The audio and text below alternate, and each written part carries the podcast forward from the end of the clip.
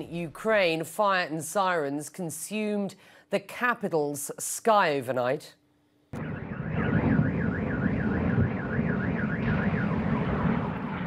Debris rained down during a massive attack on Kiev of a magnitude not seen in months.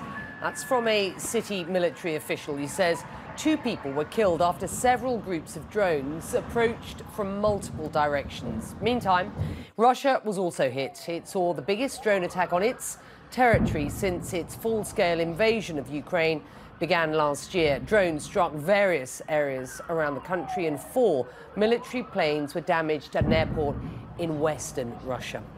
We are, of course, following all of this on the ground for you. Uh, CNN's Melissa Bell is live in Zaporizhia. From your perspective, what are the key takeaways as we report this news? Melissa. Well, clearly that there was uh, this uh, huge night of missile strikes and drone strikes. As you said, Becky, the biggest here in Ukraine since the spring is significant, of course, uh, because of the deaths themselves, the damage in Kiev. And you showed those images, really impressive uh, images of Kiev's night sky, something we hadn't seen uh, in a while. Still, I think uh, the important thing to take away from it is how effective Ukraine's air defenses were. There were 28 missiles launched and uh, 16 Shahed drones.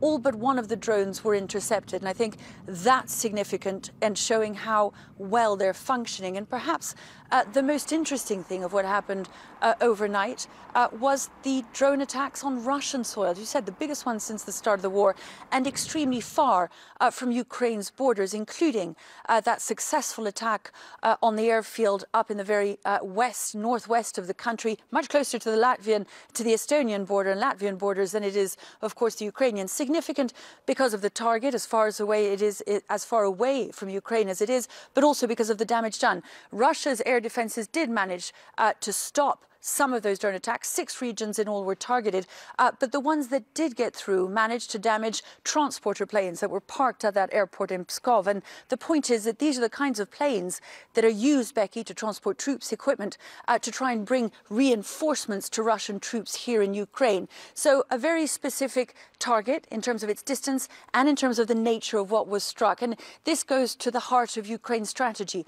Kiev doesn't comment on these individual drone attacks on Russian soil, but it has in the past alluded to its strategy and did so again today through the voice of a presidential advisor who spoke of the fact that the war was moving to Russian soil. It's about bringing it to the Russian people as it's been brought to the Ukrainian, but also, of course, about trying to target key infrastructure in Russia that might be helped as part of uh, Russia's attempts to push back Ukraine's counteroffensive. And I think it's significant uh, that, you, that these these drone attacks, some of them managed to get through successfully, and a blow to Moscow, let's be clear. In fact, what we've heard from Russia's foreign ministry is that these attacks will not go unpunished. This will have rattled uh, Moscow. Some of the drones that were intercepted were heading to Moscow. Again, Becky, this is an important part of mm. Kiev's strategy, and it's interesting uh, that it is doing it as successfully as it seems to be doing it mm. for now, Becky.